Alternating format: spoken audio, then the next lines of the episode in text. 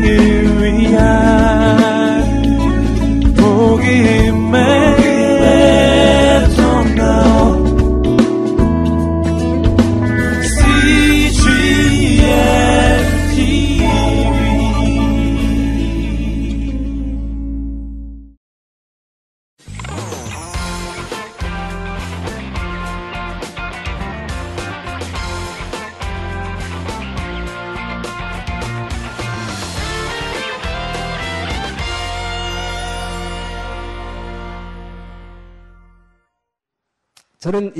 강의를 통해서 그동안에는 예, 세미나로 생각이 됐습니다. 저도 저 자신도 이 성경의 맥을 잡아라 세미나 이렇게 생각을 했습니다. 그런데 작년 1월 달부터 예, 우리 치유사역을 하는 송기설 장로님과 제가 동기 장로입니다. 예, 그분이 나이는 저보다 한참 어립니다만 동기예요. 친합니다. 그래서 제가 만나서 어떻게 이렇게 치유사역을 어, 어, 이렇게 하고 있느냐는 얘기를 나누다 보니까 이분이 그러시는 거예요. 아니 장로님도 보니까 신유 은사가 있는데 왜 이 치유 사역을 안 하십니까? 그래요. 그래서 아 나는 그런 은사 나는 없는 것 같다고 나는 말씀만 전하면 됐지 그 은사도 내가 얼마나 큰데 에, 나는 그런 거 없는 것 같다. 그렇지 않다고 어, 결국 하나님의 말씀이 치유하는 것을 본인도 알게 되었다. 그러면서 특히 제가 말씀을 전하는 분이니까 이제는 치유됨을 선포하십시오. 어, 그래서 제가 우리 송기철 장로님으로부터 그런 권유를 받고 그 다음부터는 이제 각 다른 여러 교회에서 저는 그 동안에 주일날마다 또이 평일날에도 이 주말을 이용해서 많은 교회에서 이 성경의 맥을 잡아 특강을 해왔습니다. 그래서 사경회를 많이 했는데 그러다 보니까 아, 정말 어, 집회를 시작하기 전에 그 교회에서 어, 이번 집회를 통해서 이 말씀에 의해서 몇 명이 치유될 것을 주님께서 분명히 미리 말씀해 주셨습니다. 저는 처음에 놀래서 어, 교인들이 몇 명 모일지도 모르는데 처음에 딱 앉아서 기도하는데 이 교회에서는 80명이 치유받을 것이다. 예, 제가 깜짝 놀라는 거예요. 제가 그 선포하라는 것입니다. 근데 제가 아니 저는 성경을 강의를 하는데 예, 성경은 말씀을 전하는데 이런 치유가 일어나겠습니까? 제가 이렇게 안수하지 않아도 성령께서는 내가 하는 것이 아니라 내가 하는 것이다. 아, 예, 그러면서 제가 제 말씀을 나중에 깨닫게 됐습니다. 시편 107편 20절을 보니까 그가 그는 그는 그의 말씀으로 그는 그의 말씀으로 그들을 치료하시고 위험한 지경으로부터 건지시리라 할렐루야. 그는 그의 말씀을 보내서 우리를 치유하시고 위험한 지경으로 우리의 문제를 해결해 주신다는 것입니다. 예, 그리고 요한복음 15장 우리가 잘 아는 그 포도나무장에서 그 보니까 예수님 요한복음 15장 3절에서 내가 말씀을 통해서 너희를 이미 깨끗하게 하였나니 할렐루야 예, 우리를 깨끗하게 하시는 우리를 치유하게 하시는 우리의 영적인 질병과 영혼의 질병과 우리의 육신의 질병들을 깨끗하게 하시는 것이 말씀으로 하시는 것을 알게 됐습니다. 예, 그리고 특별히 예, 여러분 잘 아시는 대로 히브리 4장 12절의 말씀인 것입니다. 하나님 말씀은 살았고 운동력이 있어 좌우의 날선 어떤 검보다도 더 예리하여. 이 하나님의 말씀은 좌우의 날선 검이라고 하는 것입니다. 이 검이기 때문에 하나님의 말씀은 우리는 말씀이 선포될 때 말씀만 선포되는 줄 알지만 이 좌우의 날선 검이기 때문에 이 말씀이 선포되는 순간 다른 한쪽 날에서는 성령이 함께 따라서 역사하는 걸 믿으시기 바랍니다. 할렐루야! 바로 그 성령은 하나님의 말씀에는 그래서 하나님의 말씀 안에는 놀라운 사랑의 에너지, 운동력이 있는 것이, 이 운동력은 에너지인 것입니다. 이 사랑의 에너지가 따라 나오는 것입니다. 이 에너지를 발휘하는 것이 성령인 것입니다. 그래서 이 성령께서 역사하시기 때문에 이 사랑의 에너지가 말씀과 함께 선포될 때 선포되는 말씀이 여러분의 가슴을, 여러분의 영혼을 찔러서 쪼개내는 것입니다. 할렐루야! 찌른다는 것은 영어로 피어스, 관통하는, 말씀이 여러분의 가슴을 관통하는 순간, 여러분 안에 있던 영혼의 질병들, 우울증이라든지 또 자살하고 싶은 충동이라든지 늘 슬프게 하고 좌절하게 하고 늘 뭔가, 무언가가 눌려 있고 억울함과 분노함과 이런 정, 정신적인 영적인 질병과 그 다음에 우리의, 우리, 그렇기 때문에 영혼을 먼저 찔러 쪼갠다고 말하는 것입니다. 하나님 말씀 살았고 운동력이기 때문에 이 좌우의 날선감에 우리의 영혼에 들었던 질병들을 그동안에는 이 더러운 것들 딱딱 묶어져 있던 영혼의 질병들을 피어스 관통해서 세퍼레이트 분리해내는 것입니다. 할렐루야! 그뿐만 아니라 관절과 골수를 찔러내는 것이. 이 관절이라고 하는 것이 바로 우리의 척추, 목에서부터 뒤에 나오는 척추입니다. 이 관절이라는 것이 우리 육신의 핵심을 이루는 근간, foundation이요. 또 골수라고 하는 것은 우리 육신의 피를 생산해내는 곳. 그렇기 때문에 이 관절과 골수라는 것은 우리 육을 대표하는 대명사인 것입니다. 그래서 하나님의 말씀에는 이 놀랍게도 이 말씀이 선포되는 순간에 그 따라 나온 성령의 능력, 사랑의 에너지가 우리 안에는 영적인 질병을 고쳐낼 뿐만 아니라 우리의 육신의 질병을 고쳐냄을 믿으시기 바랍니다. 할렐루야! 바로 이 말씀의 근거에서 선포하기 시작했더니 놀라운 일들이 일어나기 시 작했습니다. 그래서 저는 특별히 치유사역 한다는 얘기를 절대로 한, 뭐한 적도 없고 뭐 그런 식으로 제가 알려지지도 않았습니다. 그러나 이 성경의 맥을 잡으라는 사경을 통해서 저는 많은 교회에서 지방과 또 전 해외에서 교회에서 어, 선포한 대로 끝나고 나서 치유된 사람이 일어나라 그러면 엄청난 그 선포된 숫자보다 항상 더 많이 채워주신 것을 체험했습니다. 할렐루야! 예, 우리 여러분의 영혼의 질병들뿐만 아니라 육신의 질병이 치유되는 것을 목격했습니다. 할렐루야! 저는 이번 이 집회를 통해서 여러분들 가운데서도 저는 아직 예, 여러분 우리는 이제 올해 이거 할 거이기 때문에 예, 지금 여러분 중에서 몇 명이 치유받겠다는 그 기도, 그런 기도를 제가 물어보지도 않았고 그 그거에 대해서 지금 오늘 받지 않았습니다. 그러나 여러분 가운데 어, 엄청난 사람들이 분명히 치유될 것을 믿습니다. 할렐루야! 그 말씀의 치유의 능력이 여러분들의 이번 집회를 통해서 계속되는 집회 가운데서 여러분의 가슴을 찔러 쪼갤 때에 여러분의 영혼과 육신의 질병이 치유될 것입니다. 할렐루야! 그리고 이, 이 세미나는 이 세미나라기보다는 어, 그렇기 때문에 제가 늘 강조하지만 성경을 한번 그러면 신약을 어, 이 이번에는 뭐 이제 구약은 아니지만 아, 그러면 시 마태복음에서 계시록까지를 한번 쫙 통독하는 이 통독 차원이 아니라는 것입니다. 성경 일독 차원에서 어, 이 집회를 하는 것이 아니라 우리는 어, 제가 늘 강조하는 요한복음 6장 3절이에요. 예, 여러분 그 말씀을 외우시기 바랍니다. 살리는 것은 영이니 육은 무익하니라. 내가 너에게는 말이 곧 영이요 생명이라. 바로 그 주님의 말씀을 영으로 임재시키는 이 작업을 하는 것입니다. 그 말씀이 여러분 이 머리로만 들어와서 이해할 때는 우리 지식이 됩니다. 그러나 지식만 쌓이면 바리새인이 되는 것입니다. 그래서 성경 공부를 많이 하게 되면요 머리에만 쌓아가지고 이걸 가지고 오히려 어, 목사님 설교를 판단하게 하게 됩니다. 이것이 바로 바리새인이에요. 그래서 말씀은 절대로 이 안에만 머물러 있어서는 안 되는 것입니다. 이 말씀은 우리가 머리로 서면 인식이 되지만 이 머리로 받은 인식된 이 말씀을 가슴으로 임재시키는 것입니다. 할렐루야! 가슴으로 어떻게, 이 30cm를 어떻게 내려가느냐는. 이게 관건입니다. 이 30cm 내려가게 하는 이 능력, 그렇게 하는 방법이 있습니다. 그것이 바로 기도를 올리듯이 바랍니다. 할렐루야!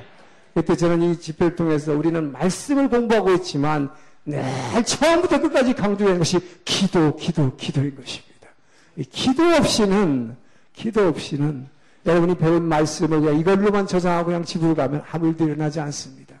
그렇기 때문에 이 말씀에서 우리는 끝나고 나서 어, 반드시 에, 기도하는 시간을 좀 갖겠습니다. 그래서 이 말씀을 가지고 어, 하나님의 말씀을 들었지만 내가 받은 그 은혜의 말씀 그날 많은 말씀을 들었지만 우리는 성경을 지금 신약을 쭉 정리해 나갈 것입니다. 그러나 그것을 지식으로 그냥 받는 것이 아니라 그 중에서 내 가슴을 찌는 은혜의 말씀이 있어요. 바로 그 부분을 붙잡고 내 입으로 시인하는 것입니다. 나의 삶의 것으로 고백하는 것입니다. 주님 옳습니다. 오늘 주시, 오늘 내게 주신 그 말씀, 그것이 진리의 말씀이요. 그것이 나의 주, 나의 왕이 되신 예수님의 말씀을 믿습니다. 내게 이루어 지사이다. 할렐루야. 이렇게 우리가 믿음으로 그 말씀을 고백하게 될 때에 그 말씀은 여러분의 가슴에 영으로 깊숙이 임재하게 될 것입니다. 할렐루야. 바로 그 말씀이 여러분이 하루 아침에 일어나서 하루하루를 살아가는 동안에 직장에서 가정에서 무슨 일을 만날 때든지 나는 알지 못하나 그 말씀이 영으로 임재한 그 말씀이 여러분의 발걸음과 여러분의 머리와 여러분의 손길을 인도하는 것을 믿으시기 바랍니다. 할렐루야! 이제부터 바로 그렇게 될 때 우리는 성령의 인도하심을 받아 하루하루 그분과 동행하는 삶으로 변화될 것입니다. 할렐루야! 예, 바로 이것이 우리가 성경을 공부하는 목적이요. 바로 우리가 영으로 인도받는 것. 이것이 바로 신약 시대를 살고 있는 성령 시대를 살고 있는 우리의 성도들의 특권인 것입니다. 할렐루야. 이것이 바로 이스라엘 백성들과 다른 거예요. 돌판에 새겨진 말씀을 그, 그, 그 말씀을 붙잡고 그것을 늘 메고 법궤에다 이에다 메고 성막에다가 이 지성소에 설치하고 예배 제사 드렸지만 그렇게 말씀을 밖에 있는 말씀을 쫓아가 갖고는 변화되지 않는다는 것을 구약을 통해서 증명이 된 것입니다. 그래서 하나님께서 우리에게 새 영을 부어주시기라고 새 언약의 약속을 예레미야를 통해서 준 것입니다. 자, 그래서 우리에게 이, 어, 이, 이, 안에 말씀을 임재하도록. 자, 그래서 제가 어, 이번 집회를 어, 인도하기 위해서 주님께 기도했을 때, 그러나 주님 제가 어떻게 이 말씀의 주인이신 그 예수님, 그분을 어떻게 전할 수 있겠습니까? 제가 무엇을 전해야 합니까? 그럴 때 바로, 바로 이사야 40장 1절에서 9절의 말씀을 제가 해주셨습니다. 위로하라, 위로하라. 내 백성을 위로하라. 아, 여러분 요즘 너무 힘드시죠? 여러분 모두가 힘듭니다. 제가 세계 어디를 가서 많은 집회를 해봐도 전부 힘들어서 고개를 다 숙이고 있어요. 사람들이 얼굴이 이렇게 환하지가 못해요. 힘들다는 얘기입니다. 아, 그 주께서는 내 백성들을 위로하라. 에, 그래서 위로하는데 뭘 가지고 위로하느냐? 뭘 가지고 뭐라고 해야 할까요? 근데 바로 그 이사야 40장에 다 답이 다 있더라고요. 예, 너는 이렇게 전하라. 무슨 말씀을 하라고 하십니까? 예, 우리의 육체는 풀과 같고 예, 이 육체의 그 아름다움은 그 우리의 영광은 풀의 꽃과 같으니 풀은 시들고 꽃은 떨어지되 하나님의 말씀은 세세토록 있더라. 할렐루야. 아, 바로 우리의 육신이 연약하고 힘들고 우리가 지금 먹고 사는 문제 때문에 힘들어하지만 그래서 이것을 위해서 뭐 애쓰고 고민하기도 하고 염려하기도 하고 또 이 몸을 단련하려고 뭐 운동도 하고 헬스도 하고 별거 다 하지만 결국 이 육체는 풀과 같은 시들어 버리는 존재라는 것. 그래서 여러분이 이 육체를 정말 영원토록 영원하게 살기를 원하시면 영원한 말씀을 붙잡으라고 하는 것입니다. 할렐루야. 네. 그뿐만 아니라 우리의 이 우리는 이 세상에서 돈 벌기를 원하고 또 영예와 직장에서 이 승진하고 올라가기를 원합니다. 이 세상의 육체의 영광 이것은 풀의 꽃과 같아서 반드시 꽃은 떨어지게 되어 있다는 것이죠. 그래서 우리가 여러분이 영원한 말씀을 붙잡을 때에 우리는 잠시 피었다 떨어지는 이런 것들을 그 어떤 나 무엇과도 주님을 바꾸지 않으리 다른 어떤 은혜 구하지 않으리 오직 주님만이 내 삶의 구원이시요 기쁨이 되시는 그 주님으로 그 주님만으로 만족한 삶. 자, 여러분 이것 이 말씀을 가지고 여러분을 위로하러 가신 것입니다. 자, 그런데 바로 그 말씀, 그 말씀의 주인이 그 말씀이 누구시냐? 바로 예수님입니다. 그래서 바로 이사야 1장 9절에서는 이 복음을 전하는 자, 자, 이 아름다운 소식을 전하는 자여, 너는 높은 시온에 올라 크게 내 입을 벌려 외치라. 뭐라고? 내 하나님을 보라. 할렐루야. 하나님을 보라 하라. 자, 그 하나님을, 근데 보이지 않는 하나님을 어떻게 봅니까? 바로 그 보이지 않는 하나님을 우리에게 눈으로 보여주시고, 이, 이 사도 요한이 고백한 것처럼 요한일서에서 고백한 대로 우리는 그 하나님을, 그 살아계신 하나님을 눈으로 주목하여 본바요. gaze upon. 그냥 take a look. 잠깐 쳐다본 게 아니라 주목해서 봤습니다. 이 땅에 오신 그 하나님. 하나님의 아들이신 그 예수님을 주목해서 받고 손으로 만져봤고 할렐루야. 저는 바로 그 하나님을 보여주라고 하신 그 주님의 명령대로 저는 이번에 이 집회를 통해서 여러분이 말씀의 주인이신 그 주인이신 그 주님을 완전히 그분을 보게 되기를 주의 이름으로 축원합니다. 그분의 외형적인 모습을 또 우리가 볼 수 있을 뿐만 아니라 그분을 우리 안에서 우리를 감동시키며 우리 안에서 영으로 만나주시는 그 사랑의 주님을 체험하게 되기를 주의 이름으로 축원합니다. 여러분 분명히 그분을 느끼시게 될 것입니다. 그분을 만나시게 될 것입니다.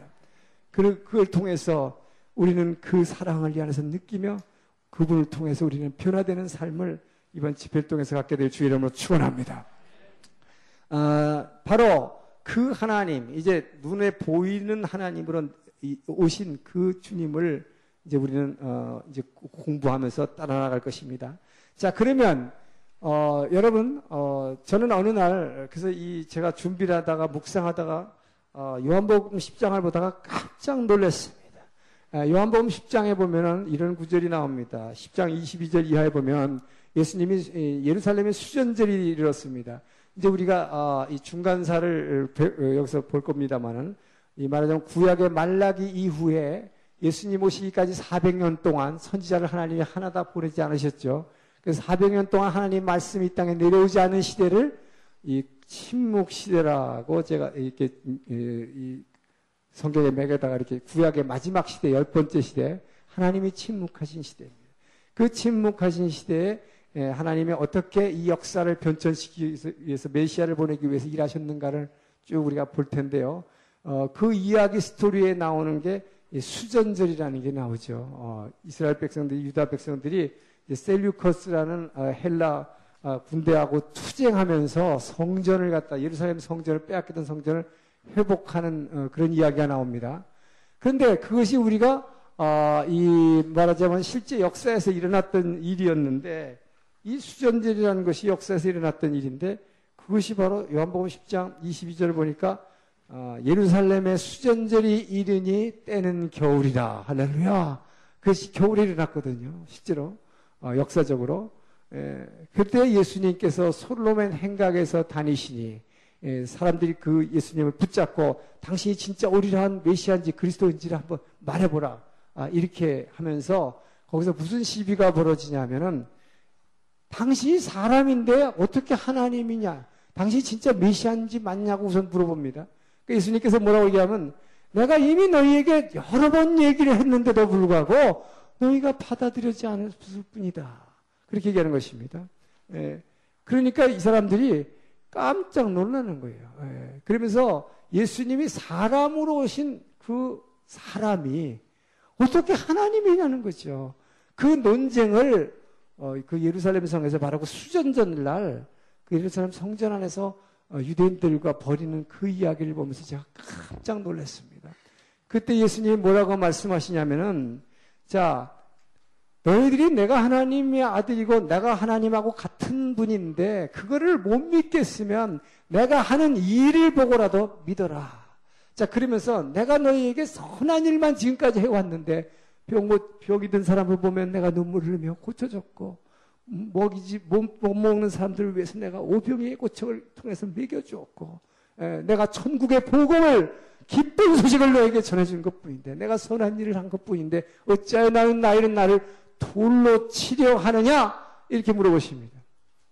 자, 그러니까 그 사람들이 뭐라 그러냐? 당신이 선한 행한 일, 선한 일을 갖고 우리가 시비하는 거 아니다. 그건 참 당신 좋은 일 했어. 그런데 당신 육신을 가진 사람 아니야? 사람이 어떻게 하나님이라고 그래? 그 말의 참남함을 인하여 우리가 돌로 치료한다고 얘기하는 것입니다. 여러분 여기서 분명히 제가 그걸 보고 깜짝 놀랐습니다. 정말 그 사람으로 2000년 전에 오셨던 우리와 같은 모습을 어떤 그분이 과연 하나님이냐 하는 것입니다. 그분이 하나님과 같은 분이냐? 나와 하나님은 하나라. 주님께서 직접 선포하셨습니다. 나와 하나님은 같은 분이라는 것입니다. 아버지께서 내 안에 계시고 내가 아버지 안에 계시니 나와 아버지는 하나라. 이렇게 했을 때 사람들이 돌로 치료한 것입니다. 저는 그 순간에 정말 저도 그렇게 당해봤다면 제가 과연 그분을 하나님으로 믿었을까 하는 것입니다. 여러분 생각해 보세요. 어떤 사람이 나타나서 내가 하나님이라고 그러고요. 여러분이라도 돌로 치려고 하지 않겠습니까? 정말 여러분은 그 2000년 전에 여러분과 나같이 여러분 그동안에 우리가 그냥 예수님을 주는 그리스도에서 살아계신 하나님의 아들 우리가 여러분 다 믿습니다. 그래서 예수님의 영이 이미 들어와 있습니다. 근데 이것을 한번 잠깐 잠깐 내려놓고 정말 내가 사람으로 온 그분을 하나님이라고 믿고 있느냐. 예, 저는 그 생각을 하면서 제가 깜짝 놀랐어요. 정말일까? 아, 제가 그 질문하더라고요. 예, 여러분, 그렇기 때문에 우리는 바로 이 말씀 가운데에서 정말 사람으로 육신을 쓰고 오신 그분이 하나님이었음을, 하나님이심을 이제도 계시고 전에도 계셨고 장차 오실 그 이임을 믿게 되시고 주의를 축원합니다. 이것을 관념으로 믿는 게 아니라 내 가슴 깊은 곳에서 정말 주는 그리스도시오. 나의 하나님을 그분이 이 땅에 사람으로 오셨다는 것. 그래서 나를 위해서 정말 피 흘리고 고통받으신 그분이 하나님이셨다는 것. 하나님이 과연 이 땅에 오셔서 나를 위해서 죽으시다니. 나는 그, 그분이 바로 여러분의 나의 주, 나의 하나님의 고백이 이루어지길 주의 이름으로 축원합니다. 네. 자, 그러면 그분이 어떻게, 어떻게 하나님의 아들인 것을 믿, 믿을 수 있느냐 하는 것입니다. 자, 그래서 우리는 바로, 어, 구약, 구약에서 어, 이것을 시작할 수가 있는 것입니다. 여기서 지금 제가 구약을 다시 강의하려는 것이 아니라, 에, 구약에서 어떻게 이 메시아가 흐름이 이, 바로 그분이 왜 이 땅에 오셔가지고 내가 하나님이라고 선포하게 하는 것이죠. 그래서 어, 바로 이 자, 구약으로부터의 흐름이 어떻게 전개되느냐, 왜 그 메시아가 아, 사람으로 와야 되는가 하는 것을 약속했기 때문이다. 자, 우리 구약에서는 약속했습니다. 아, 구약의 약속이라는 것이 바로 뭡니까? 우리가 잘 아는 이 아브라함 언약. 이 성경의 맥에 구약을 들으신 분은 잘 아시겠지만, 이 구약을 10개의 시대로 나눠서 창조 시대부터 쭉 나가죠. 제일 먼저 첫 번째 시대에 이 창조 시대라고 해가지고 창세기 1장에서 11장까지 해당하는 우리가 성경을 제일 먼저 구약의 성경을 펴면 아름다운 하나님의 창조 이야기가 나오지만 쭉 전개되는 것은 왜 이 세상이 여러분 이 세상이 하나님이 이렇게 지으시고 참 보기에 좋았더라 했던 이 아름다웠던 이 아름다운 세상이 우리가 살고 있는 이 세상이 왜 이렇게 힘들고 어렵고 절망과 눈물과 고통이 있는 세상이 돼버렸는지를 바로 우리가 이 죄 때문이다라고 하는 것을 선포하고 있는 것을 우리가 보게 되죠. 그러고 나서 두 번째 시대에 이 족장 시대가 시작되면서 창세기 12장에서 창세기 마지막 50장까지 차지하는 족장 시대를 통해서 무엇을 우리에게 가르쳐 주고 있느냐? 바로 아브라함의 언약이 여기서 선포된다고 하는 창세기 12장에서. 그래서 창세기 12장 1절에서 3절에 이 아브라함을 통한 언약이 하나님이 이 땅에다가 이 한 죄인을 불러내서 이 죄인 아브라함을 25년간에 걸친 아주 강도 높은 훈련을 통해서 이 자신의 모든 것을 의지하는 것을 버리게 하는 훈련을 통해서 하나님의 믿음의 사람으로 만드신 후에 아브라함에게 주신 그 언약이 뭡니까? 만드는 과정에서 주시는 언약이 바로 아브라함 언약이다. 이것은 바로 어, 우리가 잘 알듯이 땅을 주겠다는 얘기요. 그 다음에 큰 민족을 주겠다는 얘기요. 그 다음에 하나님이 함께 하시겠다는 임마누 그러시면서 너를 축복하는 자를 축복할 것이요. 너를 저주하는 자를 저주하겠다고 하는 그 하나님의 주권을 얘기하는. 그래서 이것이 바로 어, 이 영토를 주겠다는 얘기요. 그 다음에 국민을 주겠다는 얘기요. 하나님의 주권을 얘기해서 어, 아브라함의 그냥 이, 이 말씀을 받았을 때는 아 하나님이 내게 큰 땅을 주신대. 그리고 나에게 하늘의 별같이 바닷가에 모래같이 많은 민족을 주신대. 아 하나님이 나를 정말 사랑하시며 나를 축복하시려구나. 이렇게 알았을 거예요. 그리고 하나님은 내 편이구나. 나와 함께 동행하시면서 너를 축복하는 자를 축복하고 너를 저주하는 자를 저주하겠다고 하시는 그래서 하나님은 참 좋으신 하나님 나를 축복하시는 이 정도로 알았을 것입니다. 그러나 이것을 뒤에 돌이켜서 오늘날 우리들이 신학적으로 분석을 해보니까 결국 뭐냐 이 약속이 엄청난 약속이었더라 하는 것이죠 그래서 단순히 한 민족에게 큰 민족을 이루고 땅을 주고 뭐 하나님이 함께해서 축복해 주자 그 정도 약속이 아니었다는 것이죠. 이 아브라함과 맺은 이 언약은 바로 이게 보니까 이 나라를 세우는 3대 요선이 영토와 국민과 주권을 주시겠다. 그래서 큰 영토를 주시고 엄청난 많은 백성을 주신 다음에 바로 세상 왕이 아니라 하나님이 임마누엘 이 땅에 우리가 영원토록 함께 하시는 하나님이 다스리시는 통치하시는 나라. 그래서 이것이 뭐냐 바로 이 아브라함의 언약을 하나님 나라의 언약이라 하나님 나라를 이 땅에 자, 이 땅에 하나님 나라를 반드시 세워 주시겠다는 이 창세기 1장에서 11장에 나오는 이 우리가 지금 살고 있는 세상에 이렇게 힘들고 어려운 세상인데 좌절과 그래서 막 요즘 자살을 많이 하는데 그래서 사단은 우리에게 이 세상은 살 필요가 없는 거야. 힘든 세상이야. 예. 그러니까 자 죽어라 죽어라 그러는 것입니다. 그런데 바로 하나님은 바로 여기에서 복음을 구약의 복음은 아브라함을 통해서 선포되는 것이죠. 기쁜 소식이 드디어 선포되었어요. 내가 이 땅을 반드시 하나님이 다스리시고 하나님의 임재가 있으시고 하나님이 다스리시는 그 천국으로 다시 만들어 주겠다 하는 약속이 선포되는 것입니다.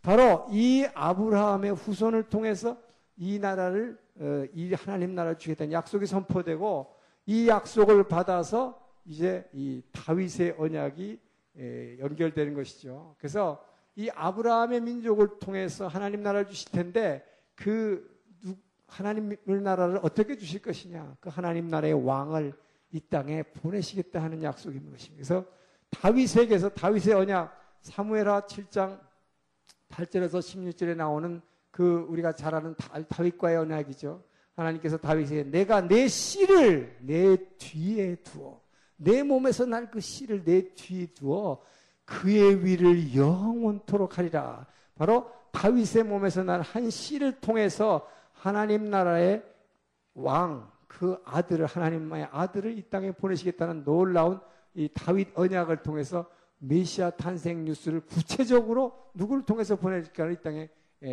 보내신 것이 바로 다윗 언약이죠. 그래서 여기서 바로 이 메시아 기름 부은 자의 에, 이 탄생 방법까지도 구체적으로 어, 나타나고 있는 것을 보게 됩니다. 그래서 이 구약은 우리가 알듯이 창세기 때부터 이미 메시아를 보내겠다는 그래서 구약의 처음부터 끝까지의 메시지는 바로 오실 메시아다.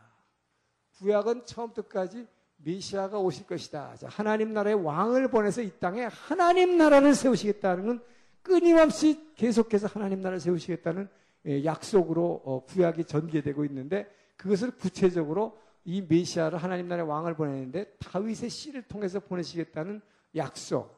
어, 이 약속을 어, 주신 것이 예, 구약의 스토리 라인이죠. 근데 구약은 이것으로 끝나는 것이 아니라 이제 이스라엘 백성이 망하는 시점에서 남북이 분열, 솔로몬의 범죄로 인해서 남북이 분열되는 시점에서 하나님이 선지자들을 내보내시죠. 그래서 이 선자들을 통해서 구약은 이두 언약으로 끝나게 하는 거예요. 우리는 흔히들 이렇게 생각합니다. 구약은 이 메시아를 하나님 나라를 주시겠다는 약속과 이 메시아를 보내서 이, 이 다윗의 후손으로 메시아를 보내서 하나님 나라를 이루겠다는 약속으로 끝나는 것으로 말지만 어, 중요한 것은 이 나라가 망하는 시점에서 하나님이 선자들 통해서 주신 언약이 또 하나 있어요. 구약에. 그것이 뭡니까? 바로 새 언약의 것이 할렐루야.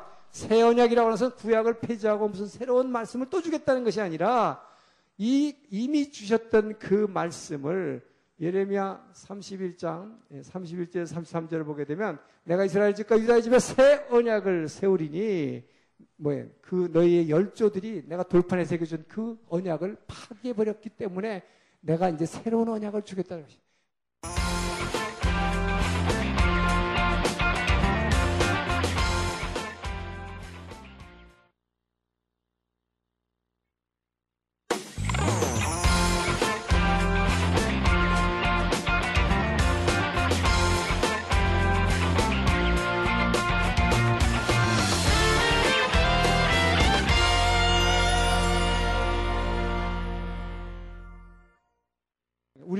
이렇게 생각합니다. 구약은 이 메시아를 하나님 나라를 주시겠다는 약속과 이 메시아를 보내서 이, 이 다윗의 후손으로 메시아를 보내서 하나님 나라를 이루겠다는 약속으로 끝나는 것으로 말지만 에, 중요한 것은 이 나라가 망하는 시점에서 하나님이 선자들 통해서 주신 언약이 또 하나 있어요. 구약에. 그것이 뭡니까?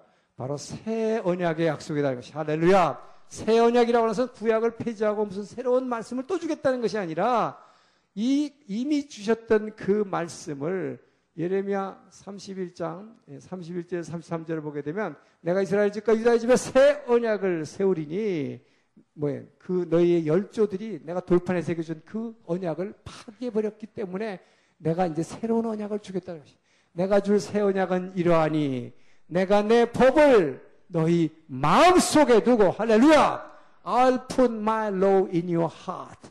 그래서 이제 말씀이 아까 제가 처음에 얘기한 것처럼 말씀은 여러분 가슴에 새겨주겠다는 마음 속에다가 주겠다는 이 약속을 구약의 후반부에 가서 주시게 되는 선지자를 통해서 이제 메시아가 오는 것으로 끝나는 것이 아니라 메시아를 왜 보내느냐 하는 거예요. 이 메시아를 통해서 이제 새 언약을 너희들이 말씀은 이제 더 이상 말씀이 바깥에 써 있는 말씀이 아니요 돌판에 써 있는 말씀도 아니요 여러분 성경에 써 있는 이 말씀 이 자체 이것만도 아니다 말이에요. 이 말씀이 뭐예요? 더 이상 글씨로 바깥에 써 있는 것이 아니라 여러분의 가슴에 새겨주겠다는 말씀입니다. 할렐루야! 내가 내 법을 내 속에 두고 내가 내 말씀을 너희 가슴에 새겨주리라. 할렐루야! 그래서 이것이 바로 이것이 바로 예레미야를 통해서 이스라엘이 이 사명을 못하고 나라가 분열돼서 망하는 그 과정에서 하나님이 이제 새 언약의 약속을 주셨고 바로 이것을 다른 말로 해서 에스겔을 통해서 새 영을 부어주시겠다. 그래서 에스겔 36장 26절을 통해서 내가 새 영을 너희에게 부으리니 그래서 이 새 영을 너희에게 부을 때에 너희 안에 있는 이 돌짝박 같은 단단한 마음을 빼어내고 부드러운 마음을 주리라. 할렐루야. 바로 우리 돌짝밭을 깨트려버리는 이 놀라운 능력 어디서 오는가?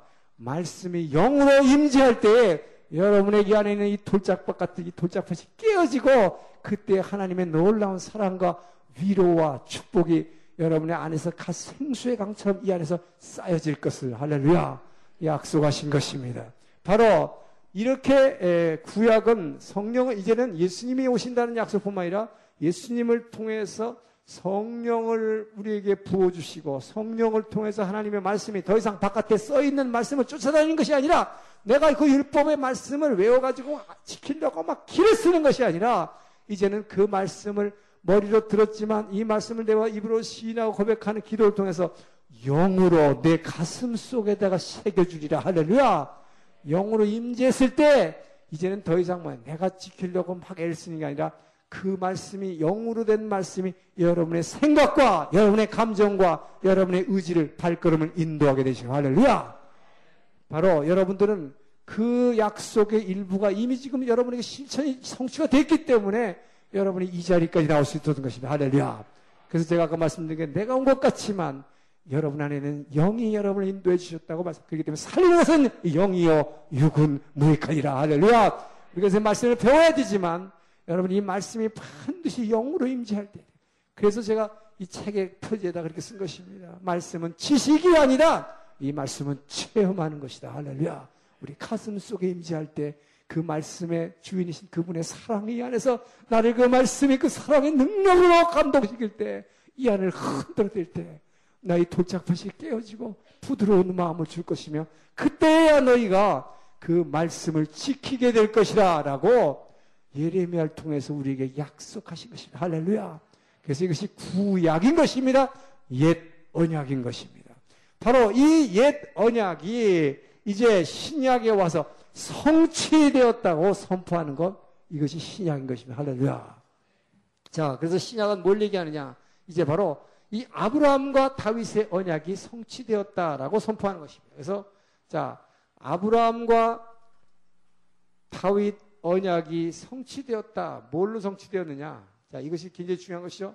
우리가 신약 성경을 바로 마태복음 1장 1절을 딱 펴는 순간 아브라함과 다윗의 자손 예수의 세계라 할렐루야! 구약에서 그 많은 선자들과 모세 율법을 통해서 오리라 예언했던 그 메시아, 그 아브라함과 다윗의 언약이 바로 오늘 막 탄생한 말구에 탄생한 그 아기 예수 안에서 이 약속이 성취되었노라 할렐루야. 그래서 선포하면서 시작되는 것이 바로 신약인 것입니다. 이것은 놀라운 것을 얘기하고 있는 것입니다. 바로 구약에서 그렇게 이스라엘 백성들에게 오랫동안 이 땅에 너희들이 눈물 흘리고 힘들어하는 이 절망 가운데 이 세상, 이 세상에 반드시 이 세상을 하나님 나라로 바꿔주겠다는 그분의 약속이 이제 여기서 실현됐다, 성취됐다는 것이다. 할렐루야! 여러분 이것은 무엇을 얘기하고 있냐? 여러분 신약을 여러분 우선 우리가 이해한다는 게 굉장히 중요한 것입니다. 이 신약을 우리가 교회를 그렇게 다니면서도 그렇게 설교를 많이 들으면서도 이 신약의 본질을 우리가 잘 알지 못하고 있어요. 자, 그래서 신약은 뭘 얘기하냐? 바로 이 메시아가 아기 예수가 이 땅에 기쁘다 구주 오셨네가 여러분 성탄절이 얼마나 중요한 의미를 가지게 되면 우리는 알아야 된다. 그분이 이 땅에 오심으로 해서 그 오랫동안 이스라엘 백성을 통해서 아브라함과 다윗의 언약을 통해서 이루시겠다는 그 약속이 예수님의 탄생을 통해서 하나님 나라가 이 땅에 왔다 하는 것입니다. 할렐루야! The kingdom of heaven has arrived here. 분명히 하시기 바랍니다. 하나님 나라 이 땅에 온 것입니다. 할렐루야! 자, 그래서 여러분, 이 하나님 나라가 이 땅에 왔다는 것을 신약은 선포라고 했어요. 자, 이것이 선포할 뿐만 아니라, 그래서 이 하나님 나라가 왔다는 것은 이 아브라함과 다윗의 언약을 성취해서 여기서 뭘 얘기하느냐? 이제부터 시작될 이제 예수 그리스도 시대를 얘기하고 있는 것입니다. 자, 예수 그리스도 시대가 이 땅에서 시작될 것을 이 땅에서 선포하고 있는 것입니다. 자, 그리고 나서 이제 예수님이 이 땅에 오셔서 공, 이제 여러분들이 우리가 쭉 보게 될 이 복음서, 사복음서를 통해서 쭉 보여주시는 게 뭐야? 이분이 이 땅에 와서 그 아버지 하나님의 사랑을 보이지 않는 하나님의 모습을 우리에게 나타내 주신 것입니다. 보이지 않는 영으로 계신 하나님. 자, 하나님은 요한일서 4장 8절을 보면요. 하나님이 우리가 하나님의 사랑을 알고 믿었나니 하나님은 사랑이시라. 자, 하나님의 본질을 사랑이라고 선포하는 것입니다. 우리가 하나님을 어떻게 보이지 않는 하나님을 알고 믿었냐? 그분이 사랑이 우리에게 느껴졌기 때문이다. 우리가 그 하나님의 사랑을 알고 그것을 체험했기 때문에 그 하나님을 믿었나니 하나님은 사랑이시라. 자, 그래서 그 하나님은 사랑이시라는데 그 사랑이신 하나님은 다만 뭡니까? 요한복음 4장 24절에 보면 하나님은 영이시니 신령과 진정으로 예배할지라 영으로 계신 하나님 보이지 않습니다.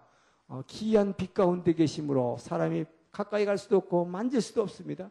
그 하나님을 근데 영으로 계신 하나님이 어디인가 감춰져 있는 것 같아요. 우리는 자꾸. 그래서 그 하나님을 뭐예요?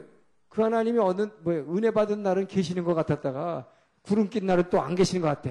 잠깐 하나님은 뭐 어디 구름 속에 싹 숨겼다가 어떤 날 잠깐 나타나고 여러분 이런 하나님을 어떻게 믿냐 말이에요. 그런 하나님을 어떻게 믿어요? 예. 자, 그래서 그 영으로 계신 보이지 않는 하나님은 사랑의 하나님은 반드시 여러분에게 자신을 나타내시길 원하시는 것입니다. 할렐루야. 바로 그 영으로 계신 하나님이 자신의 사랑을 자, 자신을 드러내는 방법 그것이 말씀임을 믿으시기 바랍니다. 바로 그 말씀일 뿐만 아니라 이 말씀의 육신이 돼서 이 땅으로 오셔야 되는 것입니다. 할렐루야!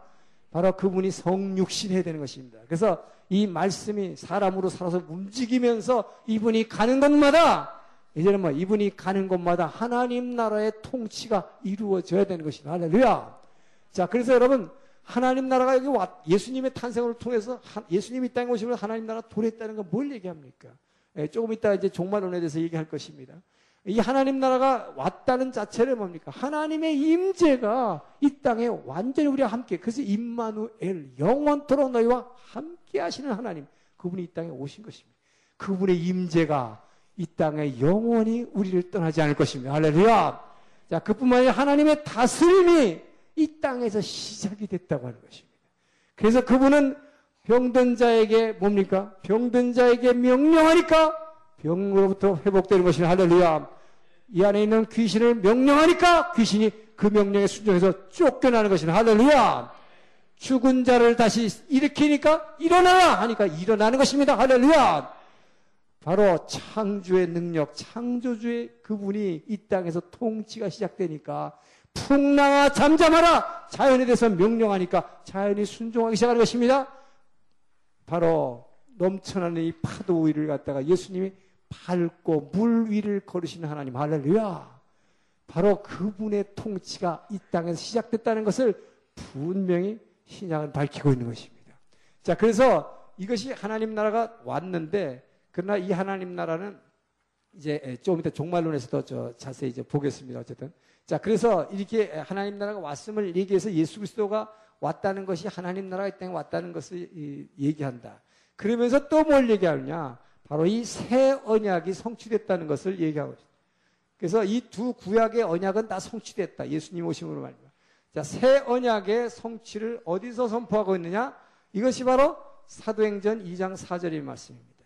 이 새 언약과 새 영의 약속이죠. 자, 새 영을 부으리니. 그래서 사도행전 2장 4절은 뭡니까? 이들이 마가다라바에서 기도하고 있을 때 불의 혀같이 갈라지는 것이 기도하는 각자의 머리 위에 있더니 거기는 모든 사람들이 성령의 충만함을 받아 각기 새 방언을 말하니 할렐루야. 바로 예레미야와 이스겔을 통해서 주시겠다고 하는 이 새 영을 부어 주셔 가지고 새 영이 뭐예요? 그들 모두가 그 영으로 충만함을 받아 할렐루야 이 약속이 이 드디어 이루어진 것입니다. 할렐루야 구약의 어떤 사람도 성령을 이 가슴으로 받아낸 사람은 한 명도 없는 것입니다. 때가 참에 여러분 갈라디아 4장 4절에 얘기하는 때가 참에 그 하나님의 아들이 이 땅에 와서 이 십자가에 이 사람으로 오셔서 이 피 흘림이 없이는 절대로 성령이 여러분의 가슴 속을 이 차지하고 들어올 수가 없었다고 하는 것입니다. 할렐루야. 구약에서 역사하는 성령, 구약에는 역 성령이 함께 역사했지만 구약에서 역사하는 성령은 우리 사람 밖에서 역사하는 성령이었습니다. 그렇기 때문에 기드온에게 하나님의 신이 임하시니 삼손에게 하나님의 임하시니 임하시니 성령이 임할 때마다 그들은 사도행전 1장 8절과 똑같은 뭐예요? 오직 성령이 너에게 임하시면 뭘 받아요? 권능을 받아. 이 파워, 에너지, 하나님 말씀 안에 있는 살아있는 그 능력, 이 에너지가 임하기 때문에 그들이 큰 능력을 행해서 적을 물리칠 수가 있었습니다.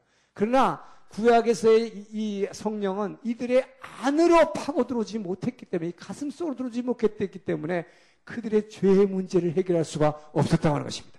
그렇기 때문에 이, 이, 이제 이스라엘 백성들이 약속의 땅을 들어가서 사사 시대부터 시작하는 정복하고 나서 여호수아 다음에 뭐예요? 사사 시대. 이때부터 하나님 나라를 이 땅에다 이루시겠다는 약속을 했지만 이들은 이 가슴에 이 안에 문제가 해결되지 못하니까 기도원이 엄청난 능력을 성령을 받아 능력은 행했지만 뭘 못해요? 이 안이 변화되지 않으니까 기도원도 뭐예요? 죄 짓는 행위를 쫙 서사기는 나열하고 있잖아요. 예? 점쟁이 노릇하잖아요.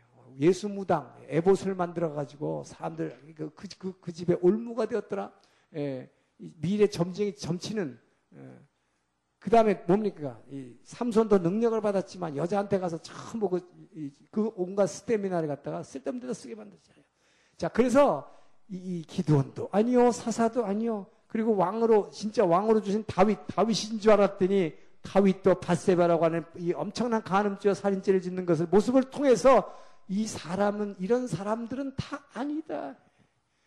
결국은 뭡니까? 때가 참에 이분이 오셔가지고 그피 흘림이 없이는 절대로 죄사함이 없다.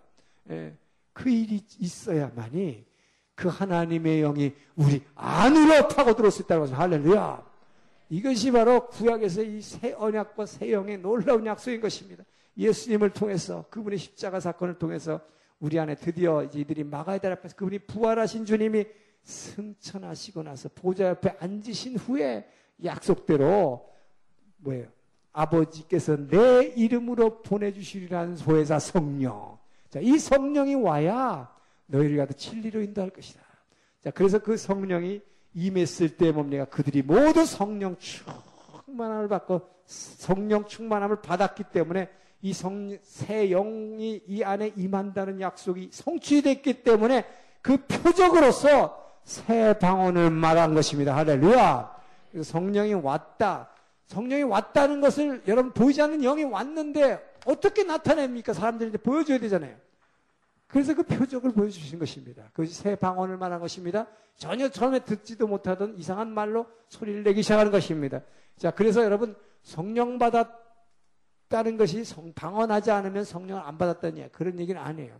그러나 이 초대교회 당시에 이들을 통해서는 하나님이 이걸 반드시 보여주셨어요. 인간들에게 어떤 형태로든지 내가 구약의 그 모세와 선지자들을 통해서 보내려간 메시아가 왔으면 그 메시아가 십자가를 지었기 때문에 내가 너희에게 새 영을 부어줬다는 것을 분명히 우리에게 보여주셨다는 것입니다. 증명해 주셨다는 것입니다. 자, 그래서 바로 이 하나님 나라가 이 땅에 왔다는 것을 보여주시기 위해서 바로 방언이라는 걸 통해서 아, 뭔가가 여태까지 보이지 않던 것이 영이 영 역사하고 있다는 것을 깨닫게 한 것입니다. 할렐루야. 자, 그래서 이, 이것이 새 언약이 이렇게 성취가 됐다. 자, 이걸 통해서 이제 신약은 자, 그러면 구약의 약속이 다 성취가 됐어요. 그런데 왜 또 신약이라고 합니까? 또, 어, 또 약속이 있다는 거예요. 또 약속이 있어야 돼, 근데. 예, 자, 이 약속이 뭡니까? 바로 이 신약에서 이제 약속, 우리가, 근데 우리가 여기서 구약에서 그렇게 아, 기다리고 기다리던 메시아 왔어요. 기쁘다, 구주 오셨네. 하나님 나라 주시겠다. 하나님 나라 왔어요. 예. 그런데 이 하나님 나라가 왔는데 또 신약 새로운 약속이 주어지는데 그것이 뭐냐? 그 예수님이 메시아가 다시 오실 메시아라고 해서 할렐루야. 다시 오실 메시아. 자, 이것의 약속이 새로운 약속인 것입니다. 이것이 바로 우리 예수님의 재림의 때를 우리에게 기다리는 약속인 것입니다. 오늘날 우리가 아, 옛날 제가 어렸을 때는요 목사님들이 설교하면서 이 재림에 대해서 얘기를 많이 했어요. 그래서 어떤 목사님 막 설교하다가 막 눈물을 흘리시면서 우리 주님은 오늘도 오실까 내일 오실까 방문을 열어놓고 잠을 못 자고 기도하는 그런 목사님들이 있었어요. 예. 그래서 삼각산에 가면 막 신학생들이 막 주여 오시옵소서 막 기도했어요. 오늘날 그런 소리를 들을 수가 없습니다. 예, 왜 그래요? 신약을 가지고 있지 않기 때문에 새로운 약속이 없어요, 여러분이. 교회를 다니면서 그냥 예수님이 왔어요. 왔는데 이게 뭔지도 몰라. 하나님 나라가 이미 와서 내가 여기서 이걸 누리라고 했는데 이게 뭔지도 몰라. 예. 그러면서 새로운 다시 오실 주님에 대한 소망은 전혀 없어요. 그건 관심조차도 없어요. 그래서 제가 아까 저 말씀대로 우리가 이제 신약을 붙들기 위해서 이 계시록을 굉장히 어렵지만 예, 그리고 참 오해받기도 쉽지만 우리가 이것을 알아야 된다는 것입니다. 다시 오실 주님에 대한 소망 여러분 분명히 우리를 붙잡아야 되는 말씀인 것입니다. 할렐루야! 예. 그러면서 새로운 다시 오실 주님에 대한 소망은 전혀 없어요. 그건 관심조차도 없어요. 그래서 제가 아까 저 말씀대로 우리가 이제 신약을 붙들기 위해서 이 계시록을 굉장히 어렵지만 예, 그리고 참 오해받기도 쉽지만 우리가 이것을 알아야 된다는 것입니다. 다시 오실 주님에 대한 소망 여러분 분명히 우리를 붙잡아야 되는 말씀인 것입니다. 할렐루야! 자, 예, 이제 이, 이, 이 종말론에 대해서 어, 잠깐 나누고자 합니다. 성도들이 어떤 종말론을 갖고 있느냐에 따라서 신앙생활이 완전히 바뀌어진다고 하는 것입니다. 예수 믿는 성도들은 다 자기 나름대로 종말론을 갖고 있다고 말씀드렸습니다. 이 종말론은 신학적으로 세 가지가 있습니다. 어떤 어떤 종말론을 갖고 있느냐? 아, 이세 가지 유형이 있는데요. 제일 먼저 이게 이제 신학적으로 뭐냐면은 이 철저 종말론이라고 하는데 이 철저 종말론을 이 신학적으로 제일 체계적으로 정리한 사람이 그 유명한 슈바이처 박사입니다. 여러분 슈바이처 되게 존경합니까? 예, 근데 이 사람 존경받을 만한 사람은 아니에요. 예, 그런데 어쨌든 어, 왜 이분은 예수를 믿지 않는 사람이기 때문에 예, 예수님을 실패한 사람으로 규정하고 있습니다. 자, 어쨌든 근데 이 철저 종말론이라는 건 뭐냐? 이 철저 종말론이라는 것은요 아, 이런 것입니다. 아, 분명히 이 세상의 끝이 있다는 것은 다 믿는 거예요, 그죠? 왜냐하면 이 육신은 예, 이 한계가 있기 때문에 언젠가 우리가 죽을 수밖에 없고 그리고 하여튼 이 세상을 언젠가는 그 창조주가 끝을 내신다. 이 세상에는 끝이 있다. 이 세상은 영원하다는 것을 믿지 않아요. 예수 믿는 사람들은. 일단 다 이게 성도들이 갖는 종말론입니다. 근데 이 성도들이 갖는 종말론 중에서 이 철저 종말론이라는 건 뭐냐? 그렇기 때문에 종말은 오는데 이 세상의 끝은 오는데 종말은 이 세상이 the end of the world에 그야말로 이 세상의 끝이 오는데 그 끝이 언제 오느냐는 지금 이제 시점을 놓고 얘기하는 종말, 이 시, 종말의 시점을 얘기하는 것입니다. 이 종말론이 사실은 이제 신학적으로 어려운데요. 어, 여기서는 지금 시점을 가지고 보는 종말론의 분류를 얘기하고 있어요. 어, 하나는 뭐 또 통치를 가지고도 분류, 여러 가지 분류하는 형식이 있습니다만은 이 시점은, 근데 요거에 따라서 우리의 신앙생활이 달라진다는 것입니다. 이 얘기는 뭐냐? 종말은 온다. 이 세상의 끝은 오는데 언제 오느냐? 그것은 아무도 모른다. 어, 그건 알수 없죠, 물론. 예, 그래서 이걸 철저 종말론이라고 그래요. consistent eschatology라는데 이 철저 종말론이라는 것은 무슨 얘기냐?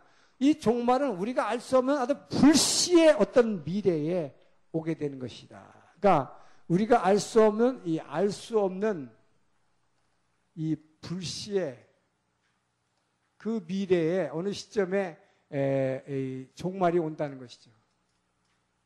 에, 자, 이 자체는 어, 이게 맞는 말인 것 같은데 이게 뭐냐면은 그렇기 때문에 뭐냐면 어, 하나님 나라 같은 건 이미 온 적도 없고 어, 이, 그런 거는 있지도 않다는 거예요. 어, 그러니까 아직도 오지도 않았고 언젠가 먼 훗날 근데 언제인지는 알지 못해. 예수님이 도적 뭐예요? 내가 도적과 같이 오리라 다시 오실 날이 다 도적과 같이 오라는데 그 슈바처는 그거에 근거해서 한 말은 아니고 예수님은 실패했다고 그런 사람이기 때문에 어쨌든 장차 우리는 알지 못하는 언젠가 올 것이다. 자, 그, 이런 이런 종말론입니다. 에, 자, 이런 종말론을 가진 사람은 어떤 신앙관을 갖게 되냐면은, 에, 천국이라고 하는 것은, 천국이라고 하는 것은, 자, 이 얘기는 뭐냐면, 어, 이 하나님 나라라고 하는 것은, 그러니까 이 세상의 종말은 뭘 얘기하느냐? 하나님 나라의 도래를 얘기하고 있어요. 이 세상의 종말은 하나님 나라가 오는 날인데, 그것을 알수 없는 어떤 불시의 종말이 오기 때문에 내 지금 살고 있는 현재의 삶과는 전혀 무관하다는 것입니다. 내가 어떻게 살든 간에 관계없다는 거예요. 그러니까 내 멋대로 사는 것입니다. 내 마음대로 사는 거예요. 이거는 상관없어요. 그러니까 나중에 올 거예요. 자, 그러니까 아, 이런 사람들, 이런 종말론을 갖고 있는 사람들은 어떤 생각을 하냐면 이게 바로 그냥 예, 죽으면은 그냥 내가 알지는 못하지만 언젠가 나 그냥 죽으면 뭐 천국이라는 곳을 가겠지. 예, 이런 생각을 가지게 되고 이 세상의 끝도 뭐 언젠가 불시에 올 거야. 이런 생각을 가져요. 자, 이렇게 돼 이런 삶을 가지면 어떤 삶을 가, 생각을 어, 살, 어, 신앙생활을 하게 되느냐면요. 어, 현재 삶하고는 아무 관계가 없어요. 그러니까 죽을 때까지만 기다리는 거야. 죽으면 나 천당 가. 나 예수 믿고 나도 아멘 했어. 예, 내 뭐 율법의 행위로 구원받는다고 그랬나? 믿음으로 구원받는다 고 그랬지. 그래서 나도 아멘 주를 영접합니다. 했다 이 말이야. 그러니까 죽는 날만 기다리는 거야. 그러니까 평소에 하나님 나라 등 관, 관심도 없어요. 자, 그러니까 이런 사람들은 어떻게 하냐? 신앙생활에 절대로 열심을 낼 수가 없다는 것입니다. 그래서 똑같이 예수 믿는데도요. 이렇게 철저한 종말론을 갖고 있는 사람은요. 자기가 이렇게 생각하는 사람이에요. 예, 이 세상의 종말이라는 건 언제 뭘 불신 나중에 언제 미래에 올 거야 그냥. 그럼 내가 죽으면 언젠지 모르지만 죽으면 그럼 천당 갈 거야. 그러니까 그냥 불시에 올 그 미래를 그냥 막연히 기다리는 것입니다. 예, 그러다 보니까 현재 나의 삶은 아무렇게나 살아도 아무 상관없어요. 예, 전혀 부담이 없습니다. 그러다 보니까 예수 믿는데 열심을 내지 않고 교회 새벽기도 그런 건 광신자들이 나가는 거지. 왜 나가? 그런 거 안 해도 천국 가는데 예, 이렇게 나오는 거예요. 11조? 예, 아, 그거는 광신자들이 나는 거야. 우리가 이렇게 얼마나 힘든데 지금 그 10분의 1이나 다 뛰어. 조금만 내. 예, 이런 식으로 하는 거예요.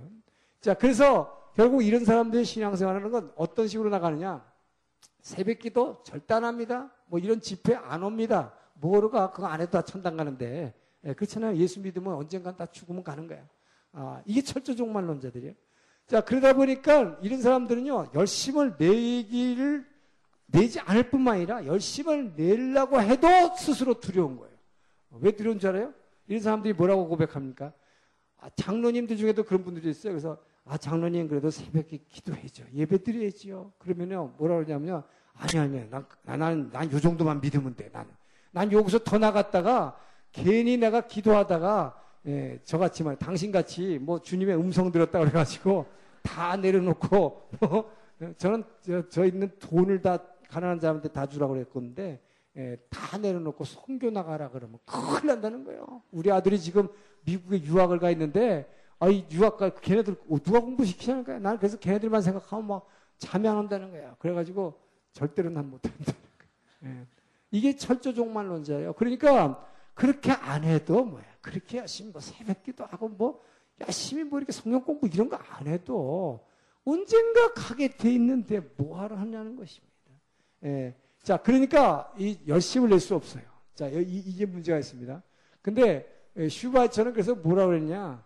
어, 예수님이 실패했다는 걸 뭐라고 얘기하냐? 예수님은 자기가 살아있을 동안에 제자들하고 여행을 쫙 하고 있는 동안에 천국이 자기에게 탁 주어질 줄 알았는데 생각같이 그게 되질 않았다는 거예요. 그래갖고 좌절을 해가지고 어, 하나님 앞에 이제는 그 하나님 나라를 자기 살아있는 동안에 온다고 자기가 막 선포하고 다녔으니까 이제 하나님 나라를 빨리 급히 오게 해야 되니까 자기 살아있는 동안에 오게 하려니까 할 수 없이 뭐예요? 죽는 방법을 선택했다는 거예요. 자기가 죽어야 하나님이 그걸 보내줄 거라고. 예. 뭐 이런 식의 얘기를 하는 것입니다. 아, 그러면서 이 어, 예수님은 자기가 하나님 나라를 막 선포하고 다녔지만 실제로 그런 일이 일어나지 않고 결국은 이 뭐예요 로마 총독한테 붙잡혀서 재판까지 받게 되니까 아주 좌절과 비탄에 빠져서 그냥 죽기로 선택했다. 그는 실패한 자다. 아, 이렇게 해버린 거예요. 그래서 여러분 슈바이처 그러면 뭐 되게 위대한 사람으로 존경하고 있는 분은 좀 그걸 좀 내려놓어도 좋겠습니다. 예. 아, 그 다음에 두 번째 이 종말론에 대해서 어떤 어, 종말론을 가지고 있냐면요. 실현된 종말론자들이 있습니다. 천국은 이미 왔다. 바로 아까 말씀한 그거죠. 그러니까 실현된 종말론이다. 자, 이 실현된 종말론은 하나님 나라가 이미 왔다는 거예요. 이게 이제 대표적인 신학자가 있는데, 신학을 하면 이제 이 이름을 많이 듣게 되는 C.H. C.H. 다드라 그래가지고 아주 유명한 다드라는 분이 있습니다. 아, 굉장히 유명한 분인데 자, 이분이 이분을 통해서 실현된 종말론이라는 걸 냈어요. 이 실현된 종말론이라는 건 뭐냐? 바로 예수 그리스도의 이 땅의 탄생을 통해서 하나님 나라는 이미 이 땅에 왔다 하는 것입니다. 이 자체는 맞습니다. 이 자체는 맞는데 무엇이 문제인가 하는 거예요, 그러면. 자, 그래서 이 하나님, 이 실현된 종말론은 뭐냐면은 여러분 그 교재다도 써놨습니다만 이 실현된 종말론자들이 얘기하는 것은 하나님 나라라는 것은 더 이상 이제 막, 막 올 거다, 올 거다 하는 그 약속이 아니다. 이미 예수님이 이 땅에 오심으로써 하나님 나라 이 땅에 이루어진 것이다. 이미 현실로 나타난 것이다. 할렐루야! 자, 우리의 삶 가운데 하나님 나라가 왔다는 것입니다. 자, 그래서 이것이 기쁜 소식이다 하는 것입니다. 자, 그래서 이 하나님 나라는, 하나님 나라는 이미, 이미 이 땅에 도래했다는 것입니다. 자, 그래서 이걸 가지고, 이, 저, 이 근거가 뭐냐면 마태복음 12장 28절에서 예수님이 어, 병, 뭐야, 귀신 들린 자를 고쳤습니다. 귀신 들린 자를 고쳤을 때 바리새인들이 와가지고 저자가 이 바알세불의 귀신의 능력을 힘입어서 귀신 쫓았다 이렇게 얘기합니다. 자 그거에 대해서 예수님이 항변하면서 이렇게 말씀하십니다. 내가 만약 예수님이 그러는 거예요. 귀신이 어떻게 같은 편인 같은 병들이를 어떻게 쫓아내느냐? 그러면서 예수님이 뭐라 그래요? 내가 만약 하나님의 성령으로 이 일을 행했다면 이미 하나님 나라는 너희에게 임하였느니라. 할렐루야. 바로 이거예요. 이 표현이에요. 그래서 하나님 나라가 이미 내가 성령으로 이 능력을 행했다면 하나님 나라는 다음에 이미 왔느니라. 할렐루야.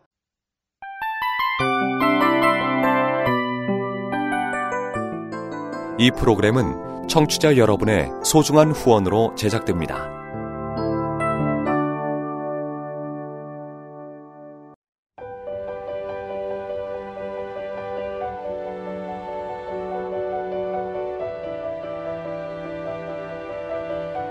세상에는 수많은 교회들이 있지만 더 깊이 있는 말씀 강해를 찾기 위해 크기로만 교회를 선정하지 않습니다. 보다 좋은 영적 콘텐츠를 더 많이 나누기 위해 방송비를 받지 않습니다. 1년 365일 복음만 전하고 싶어서 우리는 광고를 하지 않습니다. 온누리의 복음을 땅끝까지 CGN TV와 함께 땅끝 성교사가 되주세요